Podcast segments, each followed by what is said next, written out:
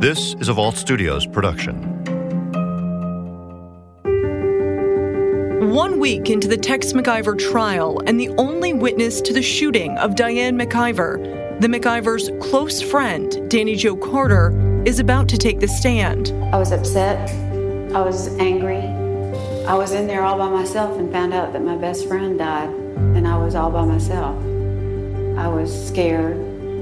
I didn't like being down there in that building. It, I, nobody was around there. I was, I mean, I was totally alone. In her testimony, she didn't necessarily um, exonerate, in a sense, Tex. She just testified about what happened. I'm Caitlin Ross. This is Intent, the Tex McIver case, Chapter 5.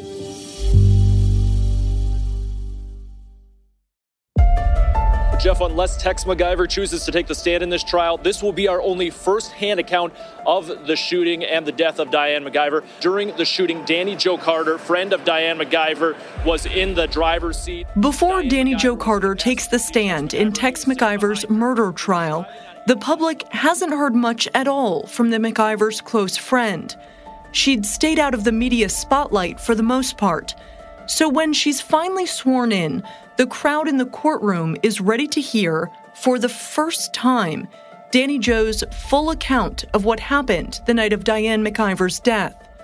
After a few minutes of questions about Dani Jo's background and work history, Fulton County Assistant District Attorney Clint Rucker asks Dani Jo about her friendship with the McIvers. And uh, can you tell the jurors um, when did you become acquainted with um, um, Diane and um, how you became acquainted? I was working at a salon at North Lake, and uh, her office was in Conyers. And um, I was still in school at the time, and I, I worked there during the week. And uh, one of the girls asked me if I would take this client of hers that she'd gotten that wanted to come in late. And I didn't like to go in early and worked late. So I started doing Diane's nails 40, 41 years ago. Now, um, can you help the jurors understand a little bit about um, her personality? How would you characterize it? Well, she was a lot of fun. She was intense. She played hard, and she, um, but she could be she could be difficult. She because she was very pragmatic about appointments, times, things that you did, um, how you were eating, um, how you. She was. She could be difficult. Okay. Along with being very loving. Rucker then asked Dani Jo about getting to know the defendant, Tex McIver. Dani Jo says she met Tex at a party back in 2000 before he was married to Diane. It was the night of Tex and Diane's first date. The questions continue. When it came to Diane's finances, um, was she a private person about those things, or would she share her financial situations with you? No, she pretty much kept them private. She kept them private. Did you have any idea how much money Diane had? No. Um, and uh, would she share the intimate details about her finances with the defendant? Do you know anything about his finances? No. Finally, the prosecution begins to ask Dani Jo about September of 2016 and the days before Diane was killed, the trip to the McIvers' Putnam County ranch. Well, I was driving. Uh, Diane was probably sitting in the front seat, and Tex was probably in the. I don't. Rem, I don't remember driving down there. If one or, but probably Diane was sitting in the front because we You were think- always talking. Okay. Are you pretty sure that you drove down there? I'm positive I drove down there Okay. And why did you drive? because they had been drinking wine. Because they had been drinking wine. mhm Rucker then hones in on September 25th, Sunday, the day Diane was shot and killed. Diane and Tex went to play golf, and Dani Jo stayed behind. They all met back up around 6 that evening before leaving to head back to Atlanta with a plan to stop for dinner at Longhorn Steakhouse. On the way to Longhorn, Was there any drinking going on? Yes, there was a to go, a roadie in a, in a Yeti. Um, I don't know what you call those things. The silver tumbler, like with a top on it. And what was in it? Red wine. And who was drinking the red wine? They were sharing it back and forth. And um, by sharing it back and forth, they would pass it back and forth, you mean? Yes. How long does it take to get from the ranch in Putnam County to the Longhorn? About an hour.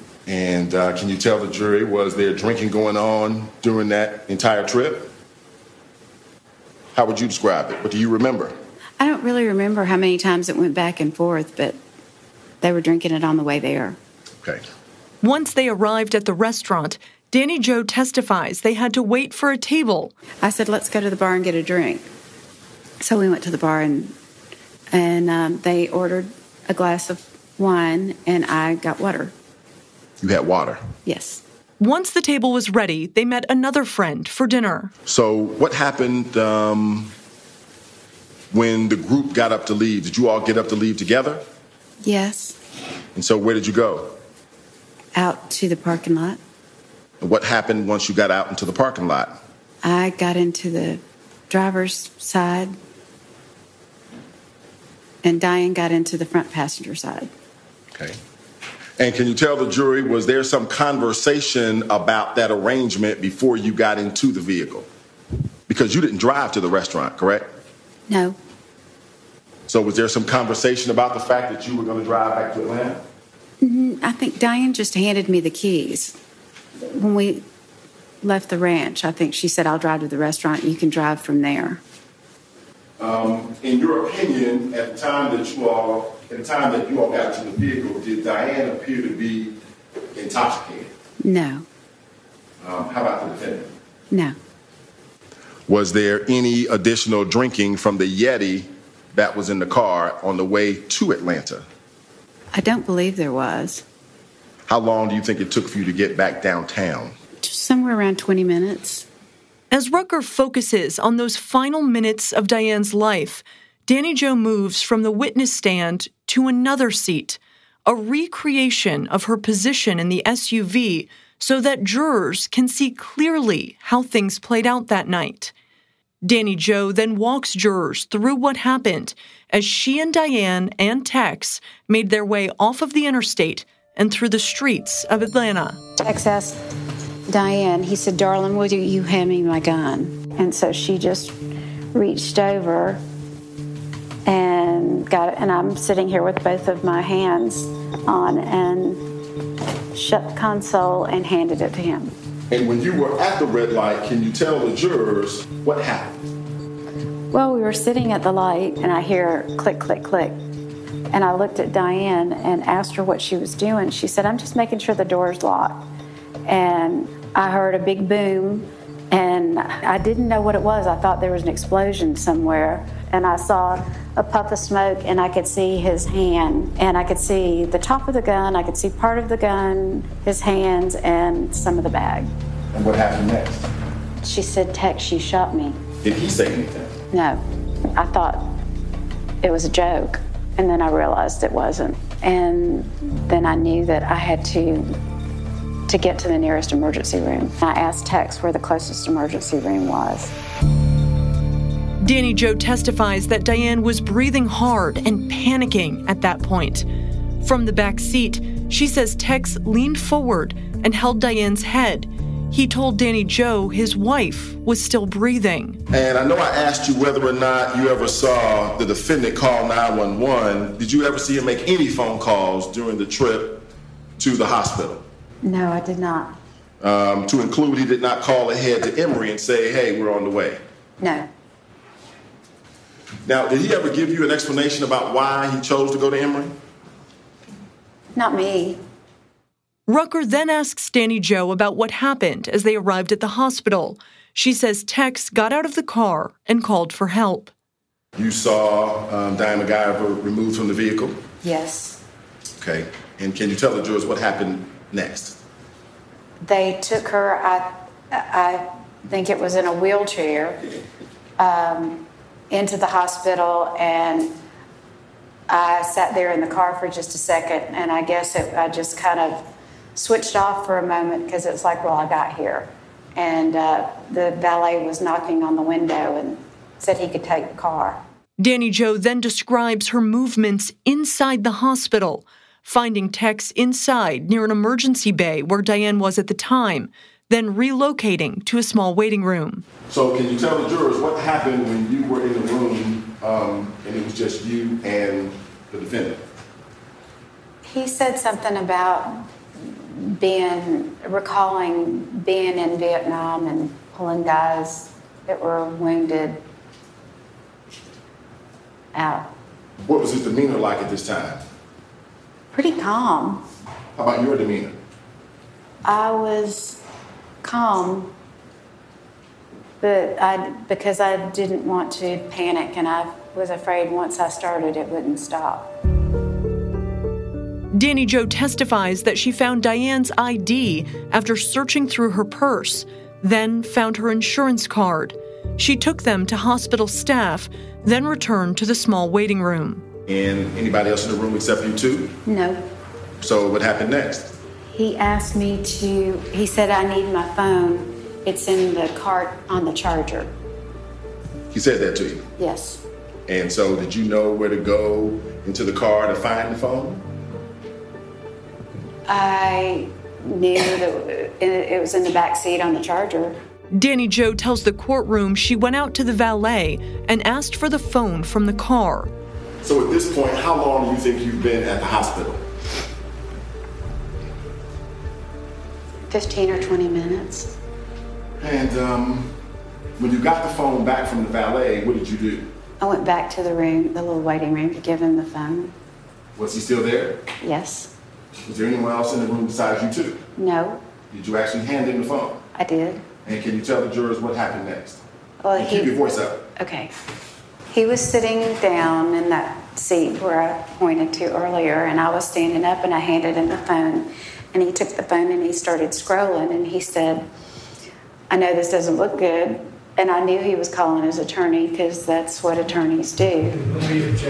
After a brief objection from the defense, Rucker continues. Um, let me ask you this Did an attorney show up? Yes. Who showed up? Steve Maples. And did you know Steve Maples? I did. Did you, what did you know him to do as a profession? He was an attorney. And did you know what kind of law Steve Maples actually practiced? Criminal.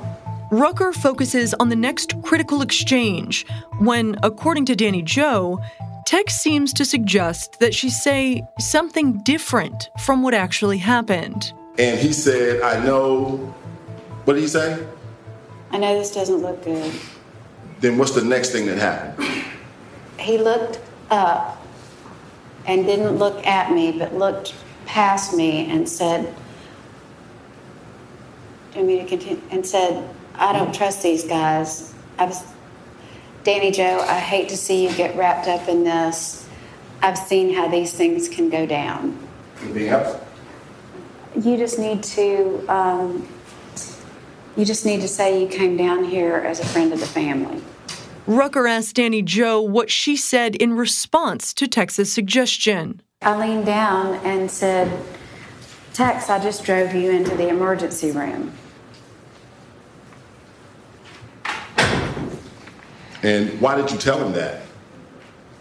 Well, because if I just drove down there as a friend of the family, there was no other reason. There was no reason for me to be down at Emory Hospital in Decatur, where I never go, with no car at 10 o'clock on a Sunday night. You know, 15 minutes after his wife had been shot. How was I supposed to explain that? When you told him that, or what did you tell him exactly? I said, Tex, I just drove you into the emergency room. And then did he say something in response to that? He looked at me and he says, Well, they don't know that. And so what did you say? Well, that, that took my breath away. And so then what did you say back to him? I said, I can't lie. And then what happened? he said, Oh, I'm not asking you to do that. Then what happened? I really don't remember exactly what happened right after that. I don't remember if I backed out of the room or if I went to the get some water, but I was, I, don't- I can't remember. Why not? That really took me aback. Dani Jo says after that conversation with Tex, she moved to another waiting room and then met with a chaplain. Later that night, with Diane McIver still in surgery, investigators from the Atlanta Police Department arrived. At one point, Diane's surgeon, Dr. Suzanne Hardy, sat down with Tex and updated him on Diane's condition. Dani Jo says they were all listening in. She said that her heart was strong and that um, this, there was a sac that's around your heart, that it had some fluid in it, and that your, it wouldn't have any fluid in it if it hadn't been injured somehow. She never said the bullet hit her heart, but there was a nick out of her spleen, which was making there were a lot, there was a lot of blood loss, and um, that but she said her heart was strong, and that her um, that she spoke, and um, I was very encouraged because Okay. she'd been unconscious. Last time you saw her, she was unconscious. Yes, And did Dr. Hardy tell you the words that Diane McIver spoke? she said. Or did you hear her tell, because she was talking, She was talking to everybody Okay. in the room. She was talking to Tex, but everybody could hear her. and what did she say? She said that Diane said it was an accident. And then she said my tummy hurt. And she, then she told us that she intubated her. As Rucker leads her through the rest of that night, we learn that she left the hospital with investigators and spent the early morning hours being interviewed by police. And when you got in the car with the police officers, where did you go? Well, first we, we drove the route. They wanted to know exactly where we, where we went. And did you show them the route? I did. Um, did you show them the intersections where you believe the actual shooting occurred? I did.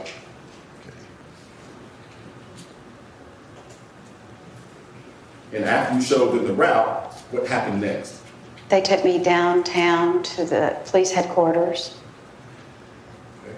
And then what happened? They took me into an interrogation room, the two that drove me down there, and they sat with me for a minute. And one of them said that he was expecting a phone call to please excuse him if he answered it. Okay. And then can you tell the jurors, um, were you interviewed at that time? Not. They started at. They started asking me a few questions, um, but then he got his phone call and or text or whatever and left the room. And then they both left the room. And so can you tell the jury what happened while you were there in the room? I got a text. My phone would text. It, I couldn't talk on it, but my husband sent me a text that said Diane had died. Rucker asks Dani Jo about being at the police station alone and then learning about Diane's death. I was I was upset. I was angry. Um, I was in there all by myself and found out that my best friend died, and I was all by myself. I was scared. I didn't like being down there in that building. It, I, nobody was around there. I was, I mean, I was totally alone. The next day, Bruce Harvey with Tex's defense team takes over, and during his cross examination of Dani Jo, leads her through a long, detailed description of her final trip to the McIver Ranch with both Tex and Diane. It's another, what you would describe as a wonderful day down at the ranch. Yes. I- There was, again, nothing, nothing, nothing that indicated to you, was there, that this was a day that was any different than any other day that you had been down at the ranch? Correct. Okay. The testimony goes on for hours. Dani Jo calmly answering Harvey's questions about what appeared to be the McIvers' loving marriage, what they all did and talked about that weekend. And then ultimately, he arrives at the minutes leading up to the shooting, just as Dani Jo took the exit off the interstate. And that's when he says, Darling, that word again. Darling, this is a bad area. I wish you hadn't have done this. Girl, speaking to both of you. Right? Yeah. Now he said girls. Girls. Would you hand me my gun? Darling, would you hand me my gun? Yes. And then finally, he asks about the moment the gun went off. That was when you heard the boom. Yes. You didn't know what happened. No, I did not realize it was a gunshot. You didn't know whether or not you had been hit from the side I, or what. I didn't know if I was going to be. I didn't know where the explosion was. I didn't know what made the noise. Right. You didn't know what happened. And of course, inside the vehicle, it's a loud noise, correct? Very loud. And and surely it it startled you and it startled you know everybody, correct? Yes. Okay. Dani Jo continues to answer questions, walking Harvey and jurors through the final hours of Diane's life. The scene outside the hospital, inside the waiting room, in that conversation with Tex about her not being in the car that night. It was just stupid, wasn't it? That's why I leaned down and told him, Tex, I just drove you into the emergency room. Right. And and and you know, that was it. And he said, I'm not telling you to lie, right? No, He didn't say that? not right then. Okay, but he said that afterwards, didn't he? After I said I can't lie. Sure. And he said, I'm not telling you to do that. Before finishing that day, Harvey returns again to the McIvers' marriage and the love they seem to share. You described them as lovebirds, correct? Yes, And that it was a relationship to be envied, correct? correct? And they were always talking about how happy she is, correct? Yes, And that they were still, still um, attracted to each other, correct? yes, And you described like, you know, sometimes you thought they were just going to hop in the back seat of the car.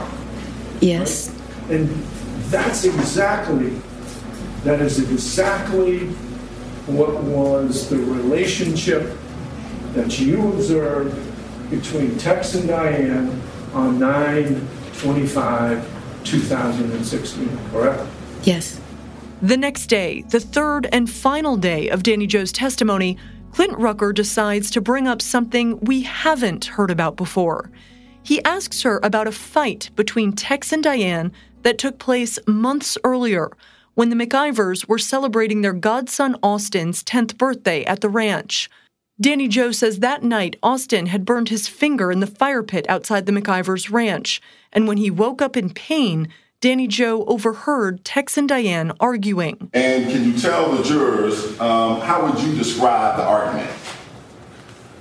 It was very heated, and they Diane was saying that there was nothing wrong with him, and I was I was focused mainly on Austin because I knew how bad his finger was hurting because I burned my finger before like that, and um, Diane was saying he was all right. Tex was trying to get Diane to be quiet, and they um, kind of got it. They shoved each other, and Tex kind of pushed Diane out of the bedroom and closed the door.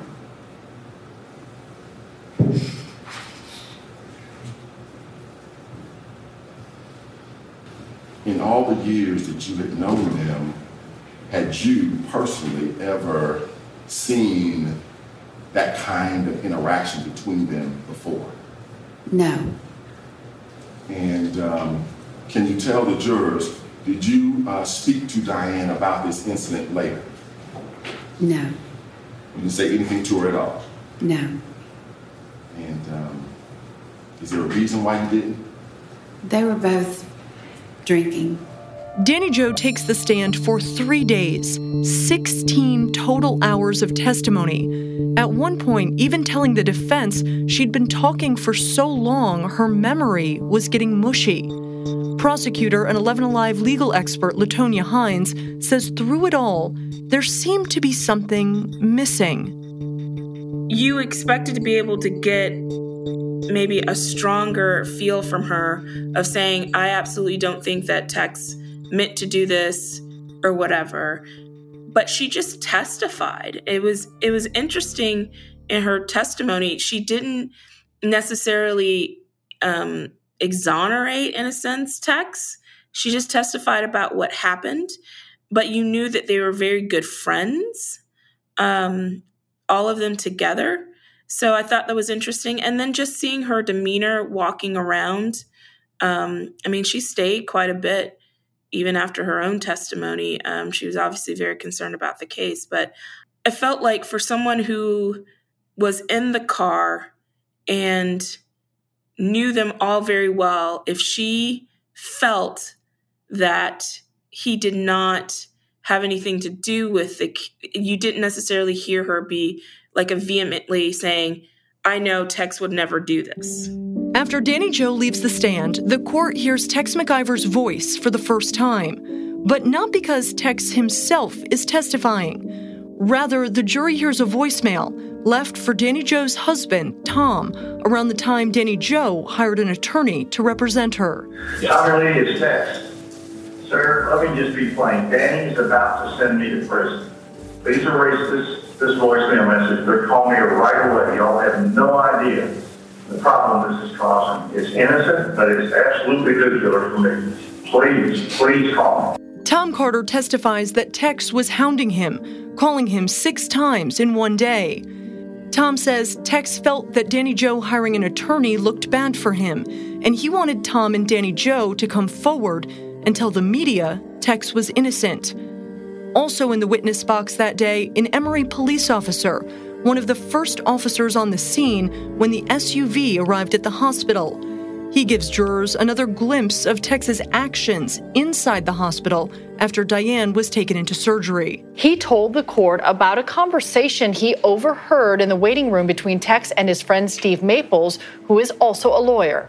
As he was talking, I don't remember the total, totality of the you know conversation, but I remember him saying, uh, "What do I say? What's what? What's the plan?" You remember him saying, "What do I say? What's the plan?" Yes. But you didn't hear what he said before that. I did not. You didn't hear what he said after that. No. And, and he's the gentleman who's at the emergency room whose wife has been shot, correct? Yes. The next day, day eight, the jury watches a 45 minute video of Tex being interviewed by police in the days following his wife's death. After leading detectives through the trip to the ranch and the events of the weekend, Tex describes the scene inside and outside of the SUV as they pulled off of the expressway that night. It's the first time we've heard an account of that night from Tex himself. We went through an area of I could describe my familiarity with it, but we went through an area I thought that was particularly dangerous at night. I'd seen police vehicles there. It's, it's a route I take from my office to her office. Okay. And uh, I see police vehicles there with blue lights on, and they're doing things with right. people. They're there. And uh, remember any landmarks or anything? Uh, it was underpass. Okay. As best I, you know, it was very dark, but it seemed to me it was. And, uh, that's one that has a particularly high population of homeless people, at least in the daytime. But at night, there's a lot of people there. And, and I quickly said, uh, this is a big mistake and we're in a place that we don't belong. Right. And uh, of course, here we are, almost new SUV and two women in the front seat. Right. Uh, so anyway, uh, they made a couple of turns and things were not going well. And said, we'll be on Piedmont shortly. And I said, yeah, I'd like, if you don't mind, please hand me my uh, He was in the center console um, we've had some break-ins in our office where the only thing they're looking for seems to be a gun. And so I, in response to that, I had wrapped my gun in a Publix grocery sack. So if you open the console, you have no clue what you're looking at, but flashlight and stuff like that. So Diane reaches in, pulls it out, uh, hands it back to me, and uh, by then we may have been on Piedmont. Anyway, I'm relatively satisfied that we're out of that kind of area. Right. And I guess I just uh, laid back again and went to sleep. Okay. This twilight zone kind of thing. Correct. And the weapon in my lap. Okay. Um, and they you remember that's happening? Uh, Dani Jo came to a stop, and uh, anyway, I just just time to wake up. Uh, but she came to a stop, and uh, I was handling the gun. Uh, you know, I realized it was in my lap, Right. and it went off. Okay. All right. Um, When uh, Jamie was looking for, or when she was making these turns, was she following GPS? Was, was she listening to anything or just from her No, uh, knowledge? Diane's office is very near there. Diane's director. Oh, right, right, left. So she knew where she was basically. She, My dismay was, it seemed like every turn we made, the street was darker and there were more people milling about. I mean, it was kind of that rose hair on the back of your neck. The detectives jump back in with questions about the exact location of where the SUV had stopped when the gun was fired, before returning again to the seconds after Diane was struck with a bullet. I immediately called out, says, everybody all right? And uh, Dani Jo said yes. And Diane head was kind of slanted. She said, uh, I've been shot. Words to that effect. And I immediately put my arms around her, tried to determine what was, how bad it was. And then I made the judgment that Emory was the closest hospital. Oh, they're a client of our firm. They're a good bit. So we shot down Piedmont, crossed over Monroe, hit Morningside, went into the uh, driving up with me, telling her the Tex continues with the events of that night, ultimately telling them about the scene at the hospital, even getting checked out himself in the Emory emergency room that night. Yeah, I, I was not doing well. Okay. Uh, it. Okay. So I'm gonna, I asked for some help, and uh, the chaplain said I had to go through the. Give us the time on it. Anyway, they uh, processed me, and you know, the ER you go back four different places. Anyway, I finally see a doctor, and he described uh, something called Ativan.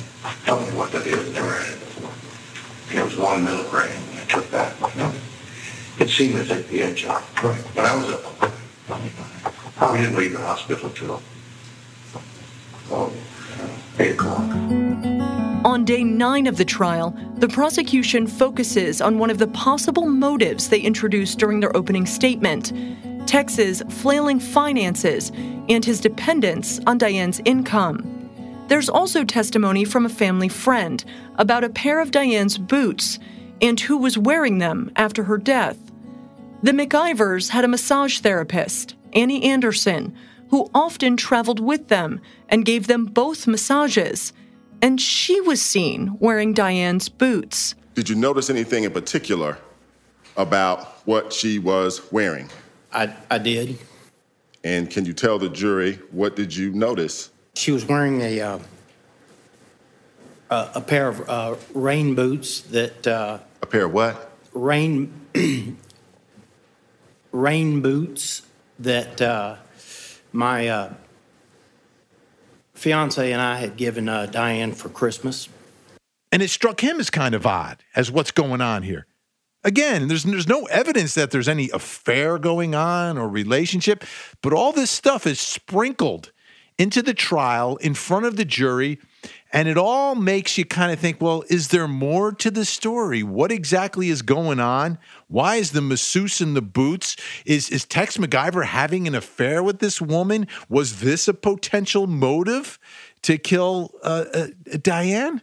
All of it kind of just thrown out there, but then no follow up evidence to, to prove any of it. But it all just struck many as odd and, and potentially incriminating against Tex as being another potential motive and another indication of whether or not he really and truly loved Diane. After a weekend break, the trial resumes on Monday morning, and the McIvers' finances are again the focus. On the stand this afternoon, Ann Schwal, a friend of Tex and Diane's and the mother of their godson, Austin. After Diane was shot by Tex's gun while riding home in September of 2016, Tex updated his will to leave nearly all of his estate to their 11 year old godson. Schwal testified that Diane McIver had wanted to leave their Putnam County ranch to Austin, but her will had not been updated since 2006 before the child was born. She also said Tex told her he was updating his will on Diane's wishes. He told me that um, his biggest regret was that they did not get a chance to change their wills, update their wills. Tex McIver's new will also left a half a million dollars to his oldest son, who allegedly was not interested in the ranch, while completely leaving out his other two grown children. The following day, Harry Hudson, an Atlanta attorney, is called to the stand to testify about estate planning he'd helped the McIvers with starting in 2009. As part of that process, he'd spoken to Tex and Diane about the ranch and their wills. He testifies that the process had been exceedingly difficult and they never reached a final decision together. During his testimony, he reads an email exchange between Tex and Diane from January 2011. This is an email from Mr. McIver to Diane McIver on January 26, a couple minutes after Diane sent the email. And it says, Upon what do we not NOT, and CAPS agree. And about five minutes later, what is the response from Diane McIver back to Tex McIver? That I am not going to leave my half of the ranch to your estate. You are throwing money away on Friday morning, dot, dot, dot. He's then asked to read another email where Diane is responding to an email that Tex sent her about following up with the attorney on the estate planning process. Could you read for the jury what Ms. McIver said in response to the email from Mr. McIver. Tex. I just read this email. Dot, dot, dot, dot. Why are you going over there and wasting money until you and I decide what we're going to do upon our death? Dot, dot, dot. For you to die before me and allow me to live there until I die and then turn it over to your estate is not an option for me. Diane did not want her half of the ranch going to Tex. Is this the motive? Yes, this is the motive, but it's part of the motive. All of this has to do about money, and this is one part of it. I don't think they proved it. It's not the motive because there is no motive because it's not a murder. Tex leaves almost everything to Austin in his new will that he wrote after the death of Diane. Is that game over for prosecutors? Not at all. It's simply still again showing that he's manipulating and controlling the situation. He made the will change to make him look good. Game was already over for the prosecutors. This is the last nail in the coffin. Diane could have taken the ranch any time she wanted to. Is this better for the prosecution or defense? Much better for the defense because she never made a move to take the ranch. She could have foreclosed. She never did. It helps the defense. Is Tex McIver better off with Diane dead or alive? Better with her alive mm-hmm. because she paid everything. There are no taxes he has to pay on what she pays. He had a great life with Diane. She was paying for everything. She was lending his money. He paid whenever he wanted to. He was much better off with her alive. That week, there's more testimony about money that Diane loaned Tex a loan for $750,000 in 2005 and another one for $350,000 in 2011. Tex McIver was required to pay the smaller loan in full by the end of 2017, or his Putnam County ranch would then be declared in jeopardy. The attorney for the U.S. Enterprises, who handled much of Diane's legal paperwork, told prosecutors today that Tex McIver approached him two days after Diane's death and was surprised by what he said.